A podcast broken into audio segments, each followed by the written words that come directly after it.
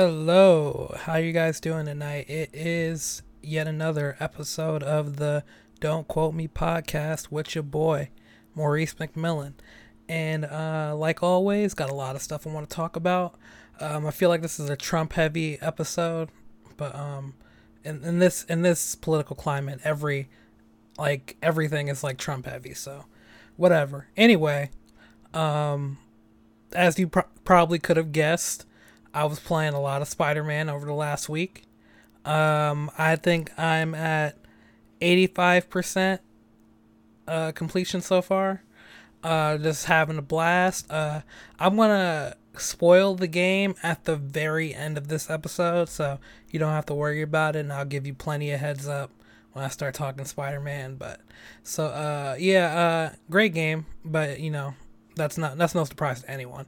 And also, uh, I started the uh, Woodward book, the Bob Woodward book, Fear, Trump Inside the White House. And uh, I had a little mini joke in my head or whatever.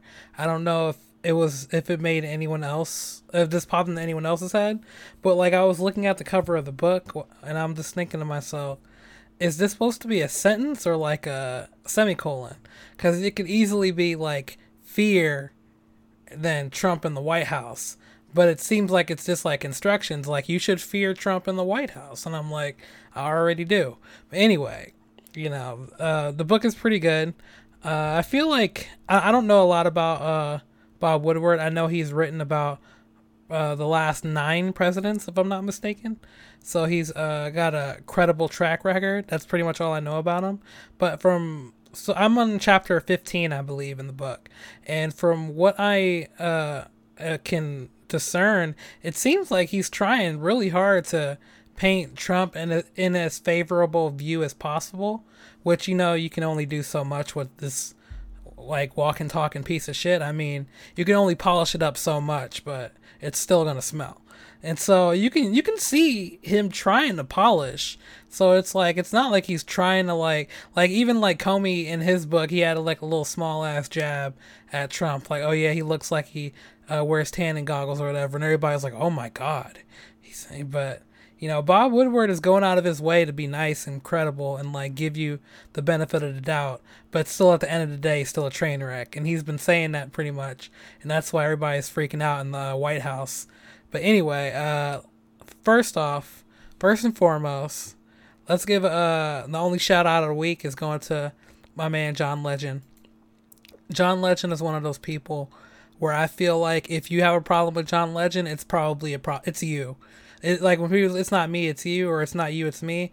If you got issues with John Legend, it's something you gotta go to therapy about because he's like one of the most agreeable people in the public eye, in my personal opinion. Like, how do you not like John Legend? And uh, apparently, uh, well, one thing I don't like personally, I, uh, you might already know this, but I don't fuck with award shows, I, like at fucking all. But I understand the importance of them and why people like them so much and why people hold them in regard or whatever. But me personally, I could give less than a fuck about them. That said, John Legend made some history by becoming the first African American to achieve EGOT status, and he he got it for uh his uh he it was an award he won at the Creative Arts Emmys, and he won an award for outstanding variety specials uh for live performances for his uh producing producing and Jesus Christ Superstar live in concert. So um he he finally got the Emmy, and um so yeah, congrats to him. You know I I didn't see it, so I can't comment on it. But you know, I'm I'm assuming he did his job well if he won an award. But anyway, uh, so let's get into it. You know, start off with something positive before we dredge into all the drama and and death and terrible stories and ripoffs and stupid comments and fucking all of that shit. All of the we're gonna the rest of this episode in ter- in terms of positivity and optimism, it's going right in the toilet. We're starting with John Legend because he's a beacon of he's a good light you know, he's a good person. So, uh, yeah, get ready. So, first and foremost, we gotta start with some breaking news. Feds probe for, uh, you know, some money laundering regarding the Trump Tower meeting. So, this is from uh, the New York Post. Uh, federal investigators are examining two, quote, suspicious money transfers from a billionaire Russian real estate executive shortly after the June 2016 Trump Tower meeting with a Kremlin connected lawyer and immediately after Donald Trump's election, according to a report. So, uh, yeah, he, uh, there are apparently two suspicious transactions, uh, right after the election, right after the Trump Tower meeting which on paper looks pretty fucking bad. So let's let's dig a little deeper. Uh, the first transfer happened 11 days after the June 9th meeting between Trump campaign advisor and uh, Natalia Veselnitskaya, who uh, promised that she had dirt on Hillary Clinton, and uh, and an offshore company controlled by Aras Agalarov. These Russian names be killing me, man. Aras Agalarov who has close tie who has close ties to Russian leader Vladimir Putin and President Trump. So uh, this uh, offshore account wired more than nineteen and a half million dollars into uh, his account in a New York bank. So that's pretty suspicious. So the feds are looking into that.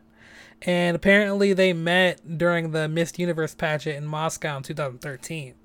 And the second transfer took place to uh, 13 days after the election. So, uh, you know, just on paper, not looking good. Um, so they they dig into a little bit more detail into the article, but naturally, the lawyers for this guy is basically like, "Oh, we did everything legally. I don't know what you're talking about," which is what they always say. So let's see if he's telling the truth. But you know, history has proven anything when it comes to Trump, somebody's lying or cheating or stealing. You just gotta keep digging. That's the only thing consistent it seems to be in his past.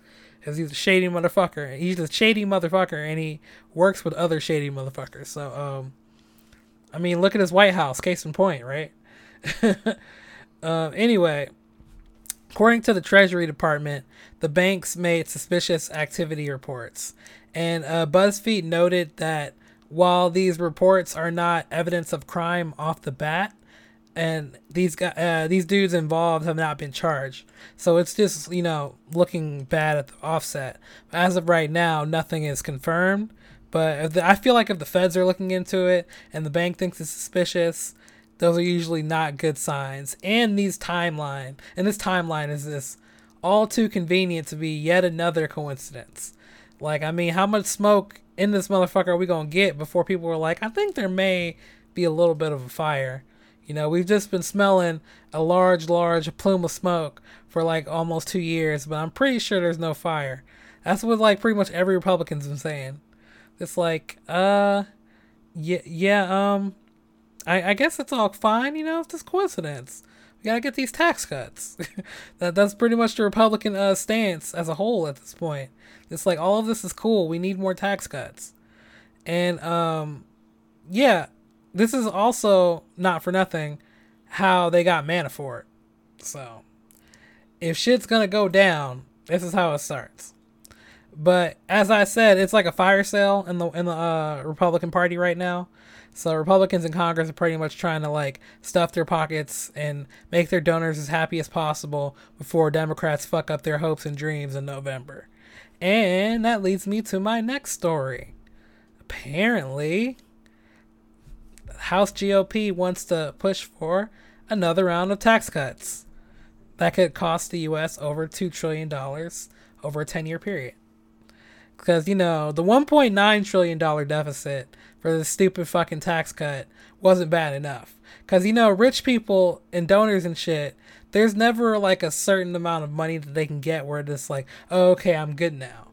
They always got to get more. And then they got to get more. And then they got to take some of yours, some of your grandmas, some of your nieces, and then they got to, you know, just siphon it straight out of your bloodline, you know, they just want more money. And so, you know, Republicans are like, no, we got you, B. we going to get you that money. And you going to put us on, right? So, I'm guessing this is all just to at the very worst case scenario, help them in the November. Like, hey, we're uh we're you know passing more tax cuts. You know, elect us. We're gonna help out the middle class. That's like their go-to lie. But um, anyway, this article in the Washington Post by Jeff Stein it starts off. House Republicans are bracing for November November's midterm elections unveil the second round of tax cuts on Monday that could add more than $2 trillion to the federal deficit over a decade, aiming to cement the steep cuts they passed last fall, despite criticisms of fiscal profligacy and tailoring their policies to help the rich. And the, the tone of this article gets on my nerves, so I'm not going to go into too much depth because it's like constantly going like, well, Democrats say this, Republicans say this, where I'm just like, the numbers are pretty clear, dude. They're definitely helping the rich. It's like not even up for debate. Why do you think the poll numbers for it are so fucking bad? Even Republicans hate this fucking thing. But Republicans aren't doing it for Republicans. They're doing it for the donors and themselves. Anyone in power who's a Republican is not looking out for their constituents. They're looking out for their bosses. But, you know, that's news to you, man, you haven't been paying attention. But uh, fortunately, these proposals are not expected to pass Congress this year because they require a 60 vote threshold in the Senate. So um, I can't imagine a whole, what, nine, eight Democrats voting for this thing. I can think of at least like two or three. I can't think of uh, eight or nine. So it, it should be good for now, but we'll see where things are after November. But um, I wouldn't be surprised if they found some another tricky bullshit way to uh, push this through. But um, essentially, what this second round of tax cuts is going to do is try to put $630 billion on top of the previous tax cut and making the previous ones permanent. That's like the short version of this because it's like they just need more money. Because I can almost guarantee you, you might see a very little bit of that money on your best day, but it's not going to be no thousands and thousands of millions like it is to the top. So, you know, if, if you're dumb and gullible and you need that extra $5 just so you can pay an extra 400 in a couple of years, I mean, that's on you. But, you know, we live in a pretty dumb country, so that wouldn't exactly surprise me. So, anyway, I'm, I feel like I'm flying through these stories. I'm feeling myself right now. So, let's get into a fun one. And uh, if you are if you're looking at my shit on Anchor, you can see the image for this episode. Because the second I saw it yesterday, I knew that had to be the photo art for this episode. So if you didn't see it, for some reason Trump just couldn't hold it in for five whole minutes and had to fist pump on 9/11. And you know, like like mo- like most of the world, I would consider myself a little self-centered. You know, as you can tell have a whole podcast of just me talking for an hour, so probably self centered, but in a good way, I hope. But, you know, like most people, I feel like I'm self centered. And so when 9 11 happens, you know, I'm, I'm born and raised in San Francisco, uh, never been to New York. And obviously, I feel bad for everyone who died and everyone who was uh, related or knew someone who died. Obviously, I'm not, you know, wishing shit like that on anyone. But when it comes to like the memorial of it, in the 17 at this point 17 years i just don't have that same level of outward enthusiasm to show my sympathy. You know what i mean? It's just like yeah i still feel bad but i felt bad 17 years ago. I felt bad 16 years ago 10 years ago 5 years ago. So it's like i don't feel the need to you know make a whole show of it on social media. You know i just feel, just feel the shit and move on but you know, a lot of people, especially brands and public facing, like public facing people, they tend to like you know thoughts and prayers. So you know, do the whole normal thing, the politician thing. That's like the commonplace. Some people fuck up, make some really weird, awkward advertisement, but you know, other people just you know try to be respectful. And I just go the silent route. Donald Trump is not one of those people. He's going to uh, to a memorial for uh, you know uh, families of the victims of 9/11, and as he's getting off the plane, he's greeted by his supporters. So you know he, he's like uh, he's like a 70 year old man who's like basically a five year old.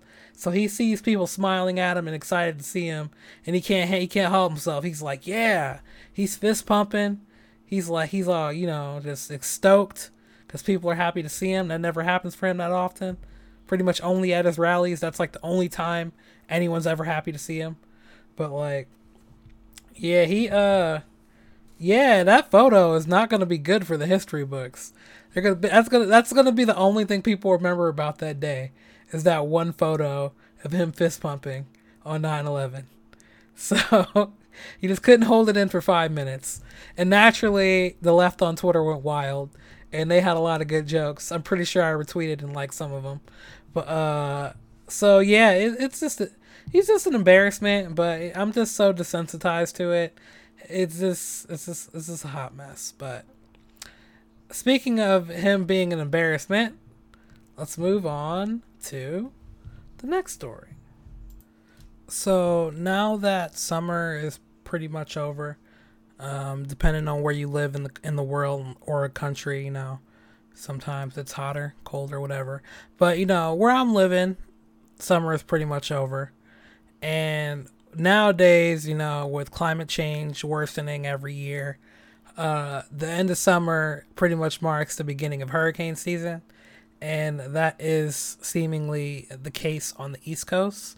Um, I haven't looked into it too much, and to be perfectly honest with you, I've just been listening to the uh, Bob Woodward book at work, so I haven't been, you know, getting my news information like I usually do. But um, and uh, Spider Man, so those pretty much two things took over. But I I say that to say this: now that hurricane season is back, naturally the tip of everybody's tongue is we're talking about Hurricane Maria which happened last year, which the Trump administration notably fucked up on.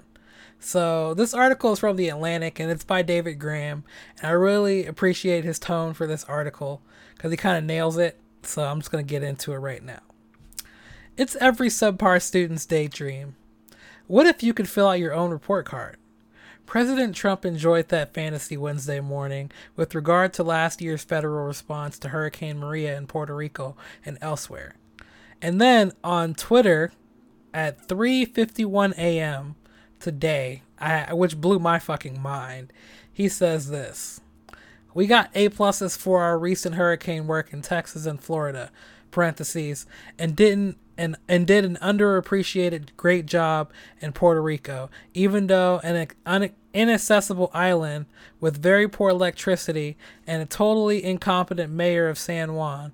We are ready for b- the big one that is coming. So, this fool is clearly not sleeping, and he's rattled every fucking day by all the walls caving in on him like an. It, it kind of feels like he's in hell in a weird way where it just feels like he's like living Groundhog's Day of the walls closing in every day, and he's constantly freaking out for our amusement and our terror. But he is tweeting at before 4 a.m. on a weekday that you know yeah you know we, we did great on those hurricanes you know and the mayor of uh, puerto rico sucks like wait what like dude go to fucking sleep you fucking asshole but you know, he doesn't do that because he's not. He's he might be an alien. I don't know, vampire. I know he's maybe when you're just a horrible person, you don't need sleep, or maybe that's fueling him being a horrible person. Like if he just took like an 18 hour nap, he'd just wake up like, what was I talking about? Oh no, no, no, no, fuck that. We illegal tomorrow. like what if that happened? Like I, I really doubt it, but you know, it's fun to think about. Maybe he's not a completely terrible person, even though all the evidence would suggest otherwise. But nonetheless, let me continue. On Tuesday, he was more he was even more effusive about the Maria effort. I actually think it was more it was one of the best jobs that's ever been with respect to what this is all about, Trump said. Syntactical chaos of that sentence notwithstanding, these assessments of the Maria response hold up about as well as Trump's claim that he graduated the top of his class in college, which is to say, only if he were doing the grading. In fact, the response in Puerto Rico was, well, a disaster. Weeks after the storm struck, only 1 in 10 Puerto Ricans had electricity, and barely half had access to drinking water. As my colleague Vann Newkirk recently reported, the best assessment now holds that an astounding two 2,975 people died as a result of Maria, making it easily one of the worst disasters in American history. So, Trump thinks that was one of his best jobs ever, and it was one of the worst disasters in American history. So if you live in anywhere that's even close to a hurricane wet spot, I would run the entire fuck away. Because this dude clearly doesn't have your back. And just for me being a, a smart a smart ass, I gotta wonder how is an island that, as he put it, surrounded by big ocean water, inaccessible when you can literally come at it from any angle. surrounded by water, pick a direction, dude. How is it inaccessible? But anyway, he he's just a hot mess. But what else is new? So uh, I, I skipped to the end of the article because he closes it really strong. The president's insistence at relitigating and attempting to revise his handling of Maria comes as the eastern seaboard braces for Hurricane Florence. There are important differences between the storms, most notably the location in the continental U.S., as well as some similarities, from the size of the storm and the high concentrations of minority citizens in the hurricane's path. The federal response to Florence can't erase the feelings of the Maria's response, but for the president, it's a bit like a chance to retake a test. So we'll see if he passes the retake, but something tells me not likely. Especially if it has anything to do with protecting poor brown people, I think he would give less of a fuck. Especially because he took $10 million away from FEMA, which leads me into my last story. Apparently, Trump took $10 million uh, roughly away from FEMA's budget to support ICE, documents show. And this is from USA Today. The Trump administration took nearly $10 million from the Federal Emergency Management Agency's budget this summer to help boost U.S. immigration and customs and, and customs enforcement, uh, according to a budget document shared with USA Today. So, um, yeah, it, it's just really.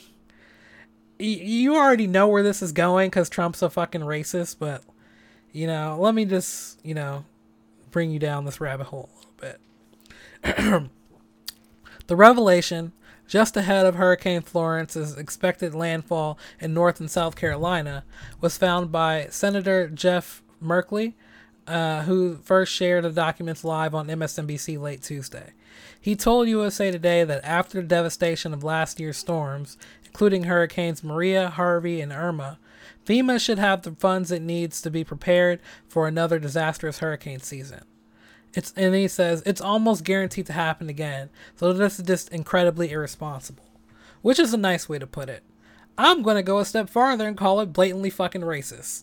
Because we all know the only reason he wants to put more money in the ice is so he can harass poor brown people near borders, specifically the Mexican border. So eh, there's like no other reason for this. He doesn't care about illegal Canadian immigration or illegal fucking what Dutch immigration, illegal Swedish immigration.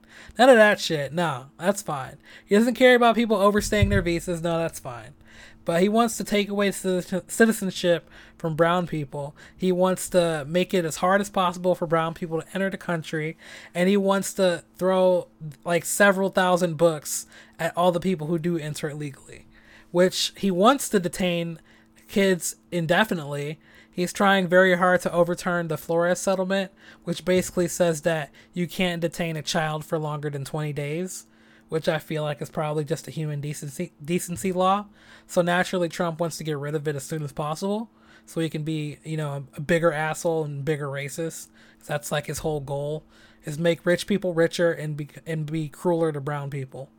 Like those are his two mission statements. He started off with the whole shit with Obama, so it's just him being consistent. Um, this is just really frustrating. And I didn't think about it until I was reading this, but you know, in the summer when uh, people were really back having the strongest backlash against him caging brown kids, uh, that you know, it's a summer. He's a kid. He doesn't really think ahead or behind or learn. So you know, of course, he doesn't consider what comes after summer, fall. What happens in the fall? Usually, you know, rains a little bit. It gets closer to rain season at least.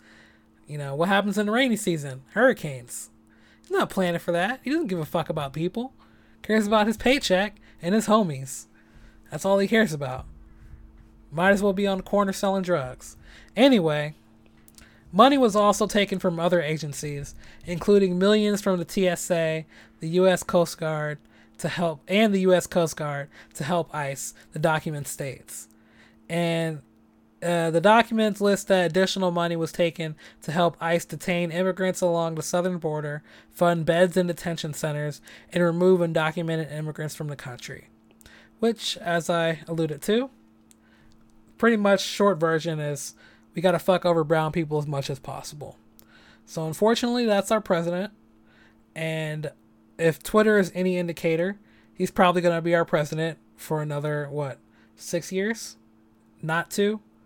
So um, I have no faith in the Democrats to get their shit together for five minutes because fucking the the the discourse quote unquote is if my timeline is any indicator is just gonna be in shambles for years.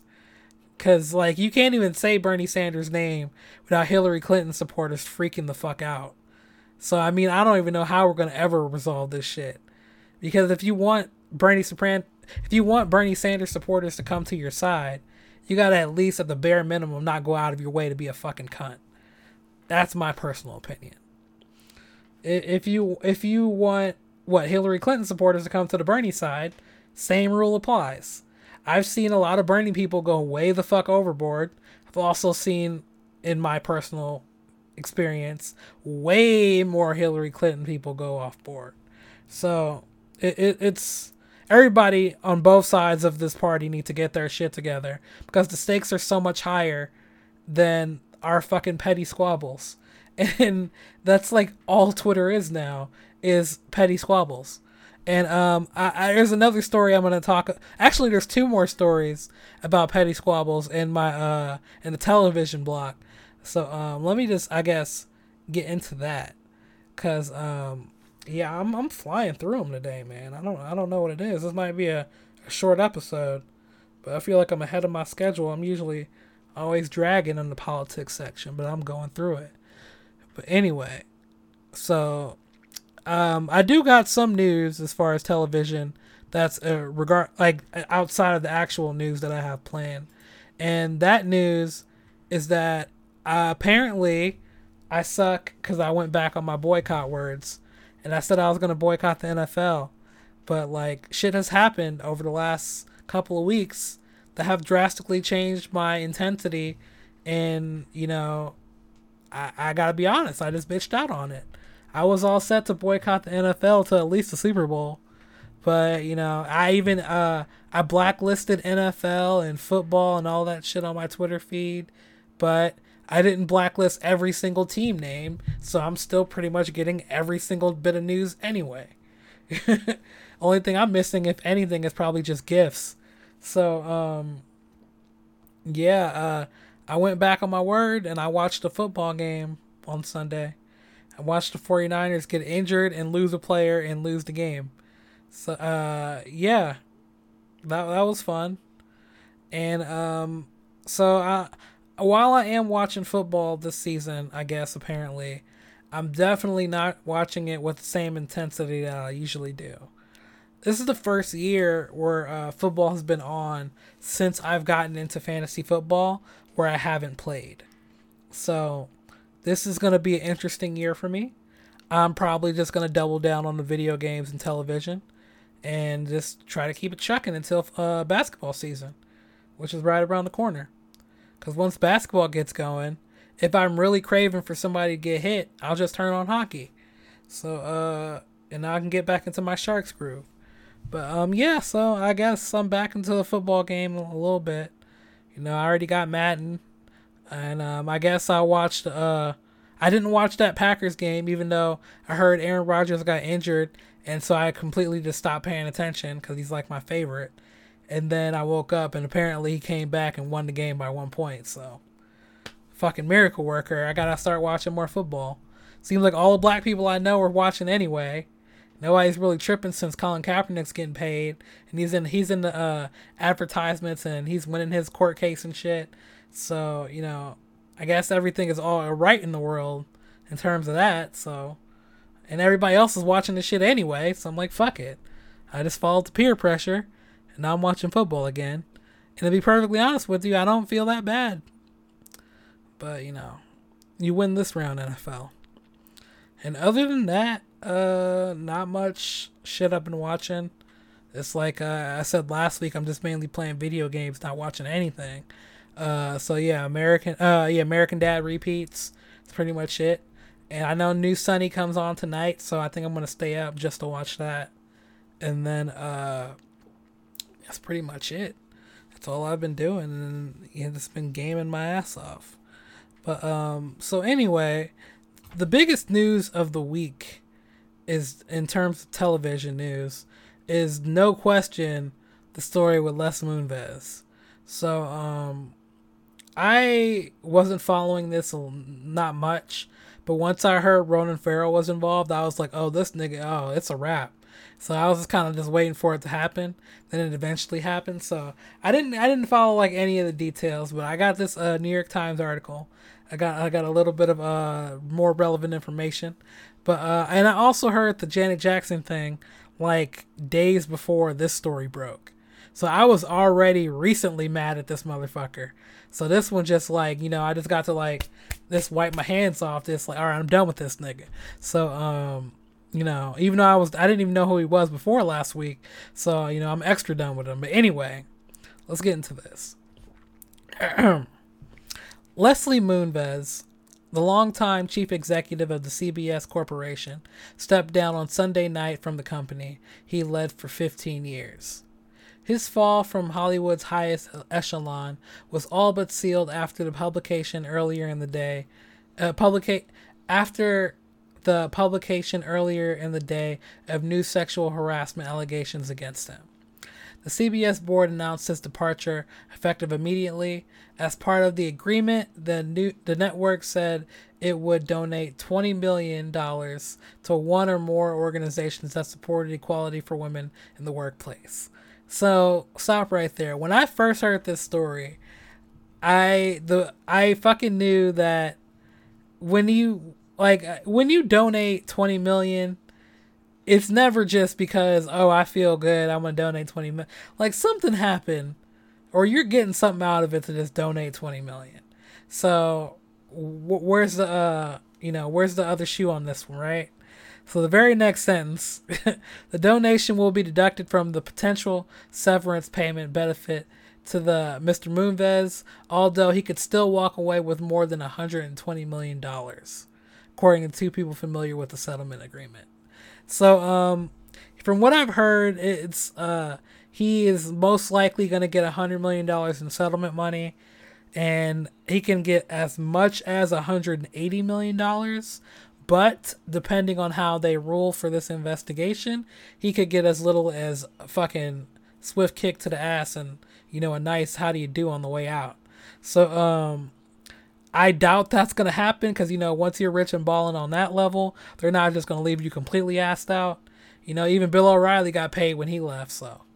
And this dude wasn't even on television promoting racism on, like, with his, like, bare ass face on a day to day basis. So, at the, at the bare minimum, he's not as bad as Bill O'Reilly. But, uh, yeah, still pretty fucking horrible dude. So, um, yeah, so uh, let, us get into the little bit late, more into this article. Mr. Moonves, however, will not receive any severance payment until the completion of an independent investigation into the allegations, the board said. He could also receive nothing based on the investigation's results, as I just said. And um, the chief operating officer of CBS uh, was named as the interim chief executive, uh, Joseph Ianniello. Um, and the departure of Mr. Moonves marks a stunning reversal for the executive who is credited with turning CBS into television's most watched network. But he has been under pressure since July when the New Yorker published an article by the investigative journalist Ronan Farrow, in which six women accused Mr. Moonves of sexual harassment. And on Sunday, the magazine post published another article by Mr. Farrow in which six more women detailed claims against them. So um, yeah, if you're not keeping score at home, that's 12 women, and you are. And whenever shit like this happen, you know it's never just those many. Those are just the ones who came forward. So um, at least 12, probably many more. So um, he is the latest Me Too. I'm not gonna say victim because you know he wasn't a victim. If anything, he's one of the next Me Too success stories because Me Too, as a concept, succeeded in taking his ass down. So um, yeah, uh, adios, motherfucker. And uh, let me get into my little mini uh, Janet Jackson peeve. So apparently, as uh, many of you probably know, years ago when Janet Jackson was at the Super Bowl, her titty was exposed, and the American media basically shut the fuck down. Like the whole world stopped because there was brown titty on TV in America. You know, if we were in a different country, that's like just whatever. But um, you know, in America, you can't show titties on TV. That's like one of the cardinal sins. So um, everybody freaked out, and apparently Les Moonves was fucking hot. And the only reason why he's not even like beefing with Justin Timberlake is because Justin Timberlake basically metaphorically got on his hands and knees and begged him, like, hey man, don't blackball me from the uh, Hollywood. And um, Les Moonves, he's like, all right, you're good. But Janet Jackson's like, nah, I ain't gonna play that game. So he pretty much set out to ruin her career. And that story broke uh, last week. I forgot last weekend. I forgot the uh, article I read, but you, if you Google Janet Jackson Les Moonves, it'll definitely pop up. So yeah, not a good week for this motherfucker, and uh, I hope to never hear his name again. This fade into the uh, the uh, the shit box of history, I guess. But anyway, um, and and on the topic of Me Too, that leads me into my next story.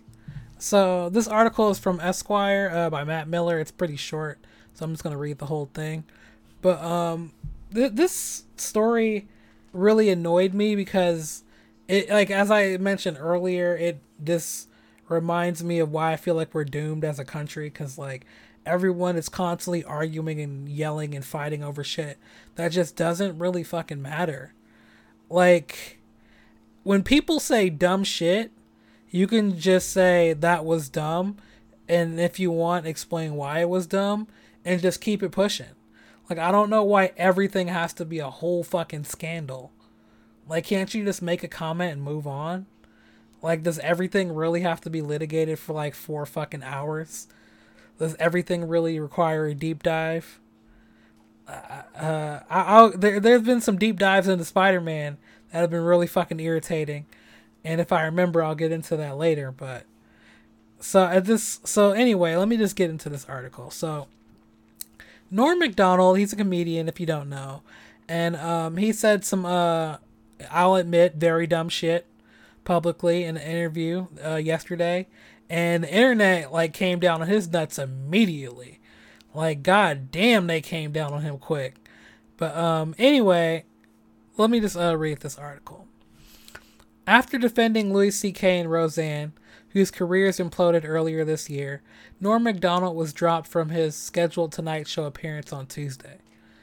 Out of sensitivity to our audience and in light of Norm Macdonald's comments in the press today, The Tonight Show was has decided to cancel his appearance on Tuesday's telecast. A, spokes- a spokesperson told the Hollywood Reporter. So, um, it's just a little personal thing I gotta set aside full disclosure, you know, take it with a grain of salt if you want, but I fucking hate Jimmy Fallon. This personal taste, I just don't find him funny. I just find him extremely annoying. And a lot of people are arguing that this was kind of bitch move on his part. Like he could have like put him on blast and brought him on and said like, "Hey, you were wrong because X, Y, and Z," and you know got internet famous or whatever. But Jimmy Fallon doesn't want to smoke with anyone. That's why he got all that beef for being nice to Trump, because he just wants to be. He just wants everybody to like him. But you know, in this climate, it's like you got to pick a side, bro. Like it's like you got Nazis and people who put kids in cages on one side, and then you got people who are trying to stop them on the other side. Like that, hey, can't we all just come along, get together, come along, whatever. It, that sounds cute on paper, but in reality, you got to pick a side sometimes. You know, if I say you want chicken or you want you want chicken or beef, you gotta say chicken or beef. You can say you don't eat chicken or beef, but you still got to pick one. I didn't say what did you want to eat. I said chicken or beef. If I say apples or oranges, pick one. You know, fuck it. This anyway. It, this frustrates me. But anyway, let me just continue this article.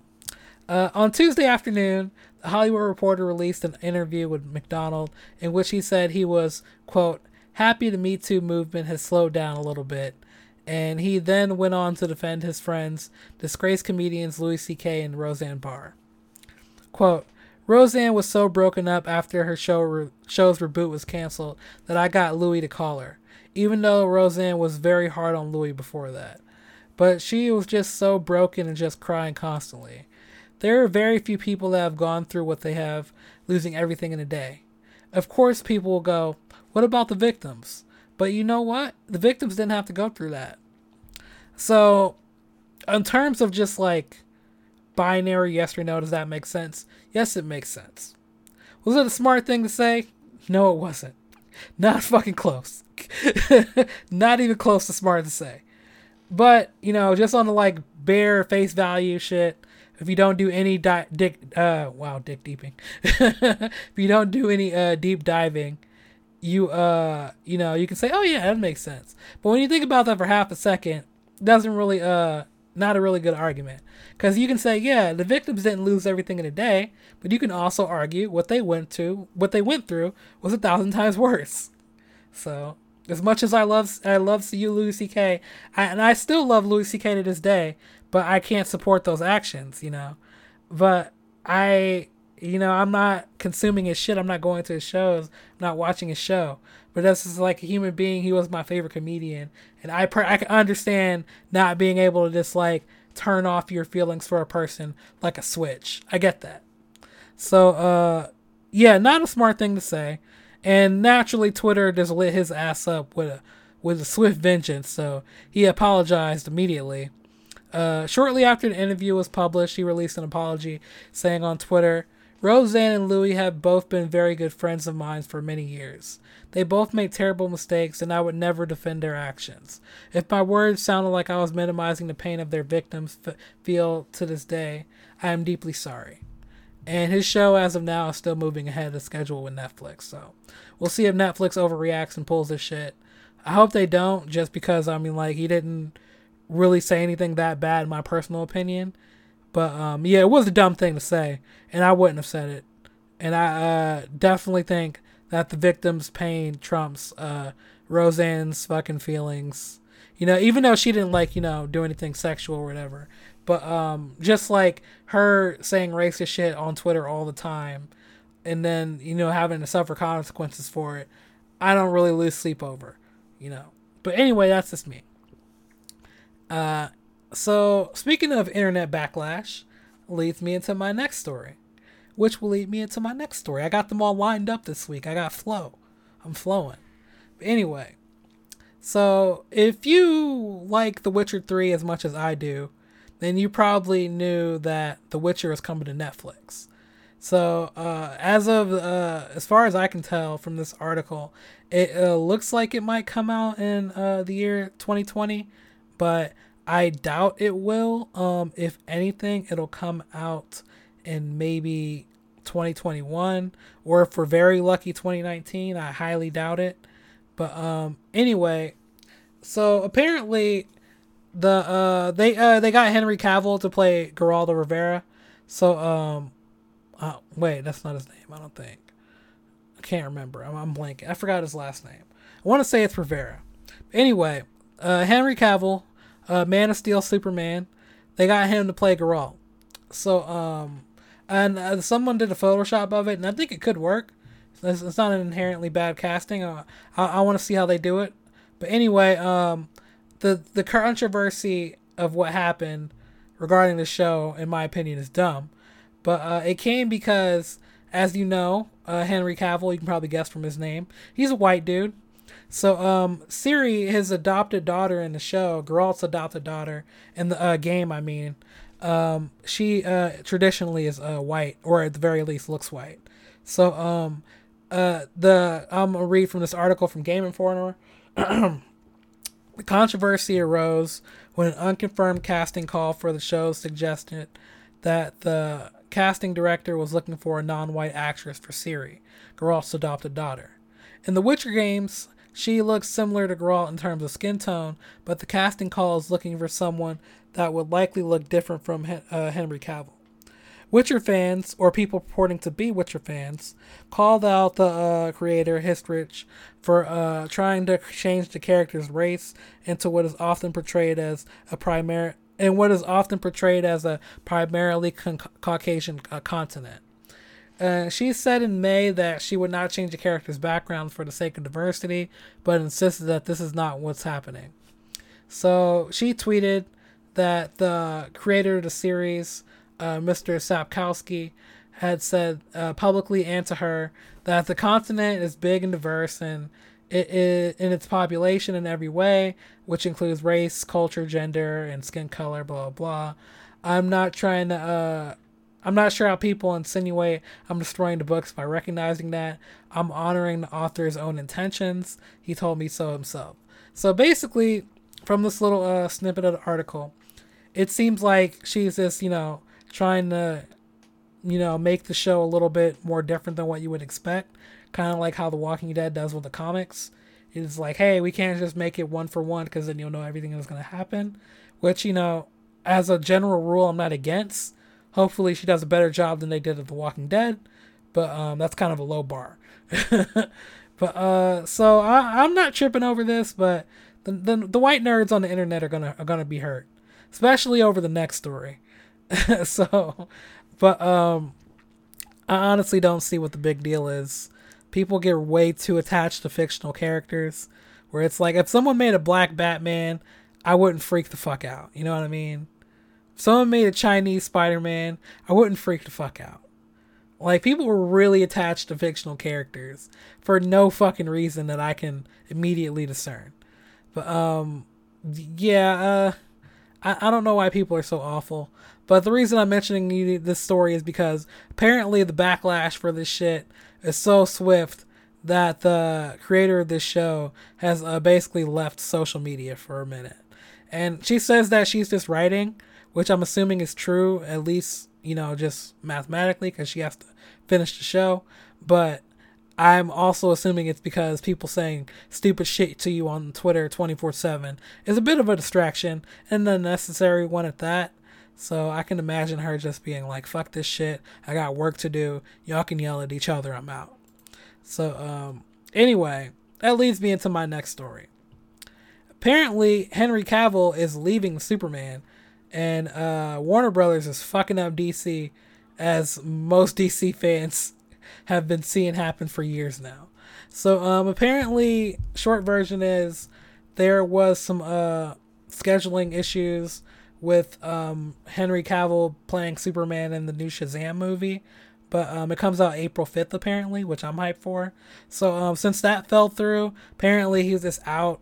And um, he's trying to like negotiate his contract for a way to, you know, to finalize everything. But he's done. And I can't blame him because DC has been fucking up for so long when it comes to their live action shit. Their animated shit is so good, and I have no idea why their live action shit is so bad.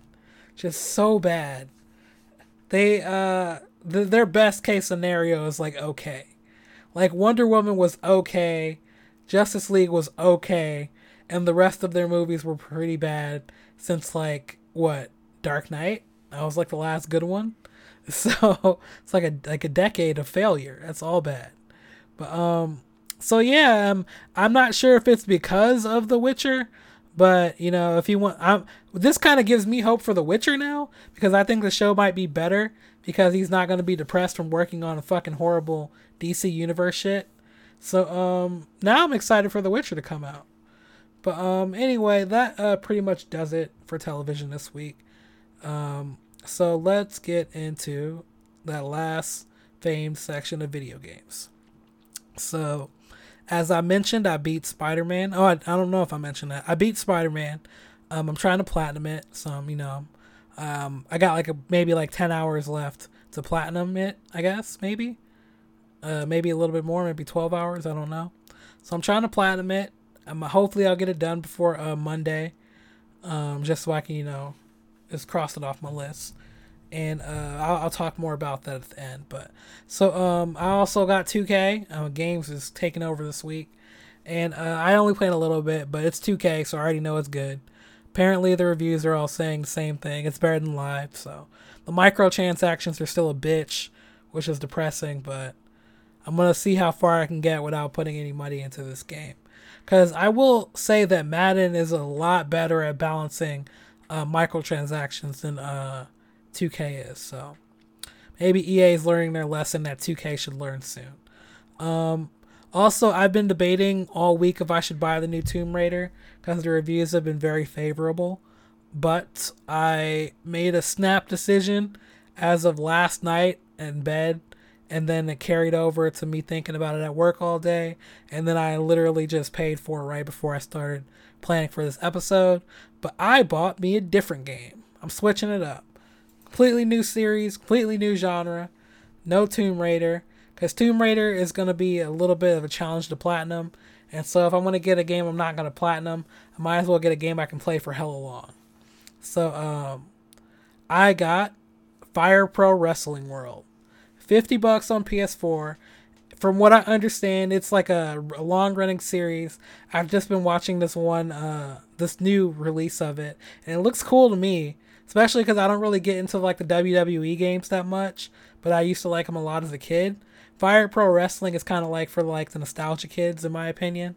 So I've I've literally only played one step in the tutorial before I started recording, before I started preparing for this episode. So um, once I finish, I might play a little bit more, or I might just dive straight into Spider Man. We'll see. But um, anyway, it, it, looks like it's gonna be fun. If it, if, um, if I'm not mistaken, I'm probably just gonna be cycling between Fire Pro Wrestling World, 2K, and Madden until Red Dead comes out. So unless I'm forgetting any big game releases in between now and Red Dead, which is like at the end of October, those are like the three games I'm playing exclusively. So um but anyway, um let's get into the news. Apparently, Nintendo dropped two big announcements for uh today, so they are dominating the news this week. Like most of my weeks it seems like. But um so, first off, apparently Nintendo Switch Online has a release date now. And it's coming out September 18th, which is like less than a week away. Which is, I don't know why they just like they just like kind of decided it, it seems kind of unplanned on their part. Like I don't I don't know if I'm tripping or not, but I'm like why would you announce it 6 days beforehand? Like like the the day. Like you've been like hyping it up for so long. You could have set the date forever ago especially because you were talking about like, oh, you don't know the release date. Uh, what? I think like a week or two ago. I can't remember what I wrote. I did a story about that recently, but um, so apparently it's coming out. Um, Nintendo has revealed its upcoming Nintendo Switch Online service launching next Tuesday, 18, the September 18th, and will be arriving with a seven-day free trial from the Nintendo eShop, according to IGN. Announced via Twitter, Nintendo confirmed that its paid Nintendo Switch Online service will be launching next week, and that more information will be revealed at tomorrow's 35 minute Nintendo Direct that will focus on upcoming Switch and 3DS titles. Which leads me into my next story. Apparently, they rescheduled the Direct to tomorrow.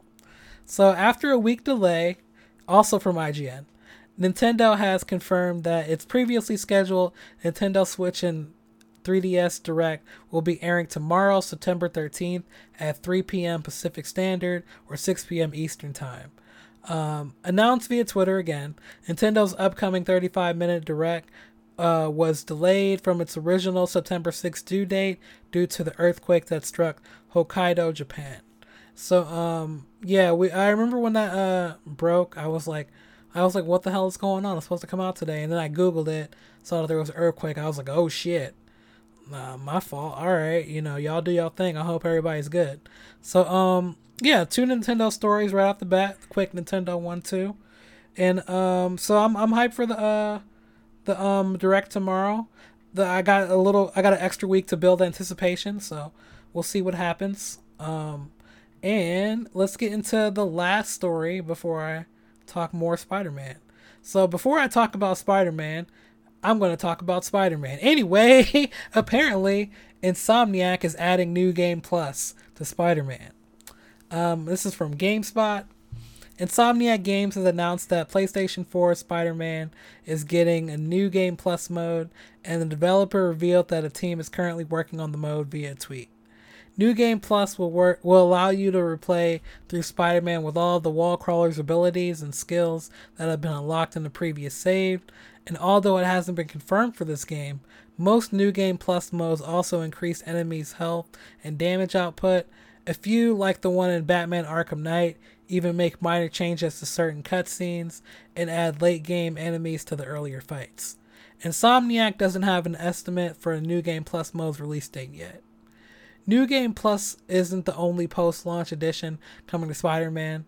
Insomniac has revealed a three part DLC expansion for the game titled The City That Never Sleeps. The first part, called The Heist, released on October 23rd. And um, this DLC is going to have Black Cat, so this might be the first game in a very long time where I actually buy DLC for.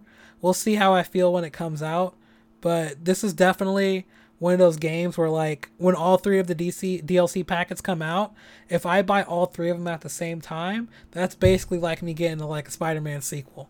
Just like a very short one. So um I'm gonna keep my eye on it. Keep my eye on all the DLCs going forward. But um yeah, uh again this game is great. And this is where I'm gonna start talking about it. I'm I'm gonna mix in regular review and all that shit, as well as um you know, um, spoilers and all of that. So uh, I'm gonna give you a heads up. I'm gonna start talking about Spider-Man spoilers in five, four, three, two, one. Spider-Man spoilers commence. I can't fucking believe that they went and goddamn killed Aunt May in the first fucking game. I am so goddamn mad about that and that is like the only complaint about have about the whole game. like um uh, also uh, I guess no, that's not entirely true. My second complaint is that I feel like the end of the game kind of is like all jumbled together. Like I all the bosses were at the very end where I feel like those could have been spread out throughout the game a little bit better. Um, but those are two my only two complaints. I'm very excited for the sequel. I really, really hope I get to play as Miles Morales, because um, you like uh the criticism that I heard that um I I guess technically agree with is that the game is pretty predictable. Like all the plot and developments and shit, you know, you see coming from a mile away. Like especially the Doctor Octopus shit. It's like once you hear his name, you're just like, well, I know where this is going. and uh, I really like the take of you creating your archenemy so um, you go through the whole game just making his shit better and better, and I'm just thinking to myself, you dumb bastard. but um, yeah, it's a great fucking game, and I, I I'm really upset Peter lost Aunt May this quickly. Like I don't, like I don't even like I know this is eight years into the future, but like I really expected her to make it into at least a sequel. It's Aunt May. I mean, what do you? Come on, man. Like that fucking shelter is all types of fucked up. Martin Li is out. Aunt May is dead. Like what? Is this gonna be Miles and Peter running that shit? They gonna be fighting crimes. They ain't gonna be running shit. They ain't gonna. Ain't gonna be there. But um, yeah. Uh, Spider. It was so fucking good. Um, my issue with the um not an issue but an observation i i've noticed that they have a lot of abilities and a lot of like power-ups a lot of suits and upgrades and shit. But there are only like a, like maybe like ten of them, ten maybe fifteen in total that actually have any real usage. The rest are kind of just there for options, but don't really do anything that you really need. Like the first ability you get lets you heal and lets you do finishers quicker, and that's all you need. You can like you can literally go the whole game with just that power, and you'd probably be better off especially because I was playing on hard from start to finish. So I know that without that ability, I probably wouldn't have finished the game. So uh, it, all the bosses were dope. Um, I know it was pointed out to me before I played that there was no Mysterio, but um, I'm ho- I'm assuming he's going to be in the sequel, and I'm also assuming the Shocker is going to be in the sequel. Those are the two I'm I'm looking for the most. Um, also want Venom. That's the, my one prediction. I'm certain that Venom is gonna be if he's not in the game, he if not only in the game, he's gonna be a focus. I think a bare minimum Venom is gonna be in the sequel, but I think it would be their best bet to make him like make him basically the Doctor Octopus of the sequel, where it's just like all kind of centered around him. He's the ringleader or whatever, or he's like the main villain, because that would be really fucking fun. So um yeah, I got I, am really hyped for a sequel. I, it's gonna be so good. We all know it the PlayStation's is killing it. All the Xbox fans on Twitter keep cracking jokes like this is bullshit. We want to play Spider-Man 2, and that shit is just so funny to me. But um, yeah, this game is so good. Uh, what else? Also, I I really love the uh the comic book suit. That's like the best thing in this game by far. And it's smart of them to release it at the very end because that's all I would have used from the get go is just playing as comic Spider Man. And there's also one where it looks like uh, Ghost Rider, the uh, the skeleton dude. But um, so there's a couple of cool costumes in there. Uh, as I mentioned, I'm at 85% completion. I'm trying to get the platinum. Um, I got a bunch of shit to do still. But uh, yeah, I'm having so much fun with it. And I think I'm probably about maybe 15 or so hours into the game. There's no hour count thing, which also bothers me.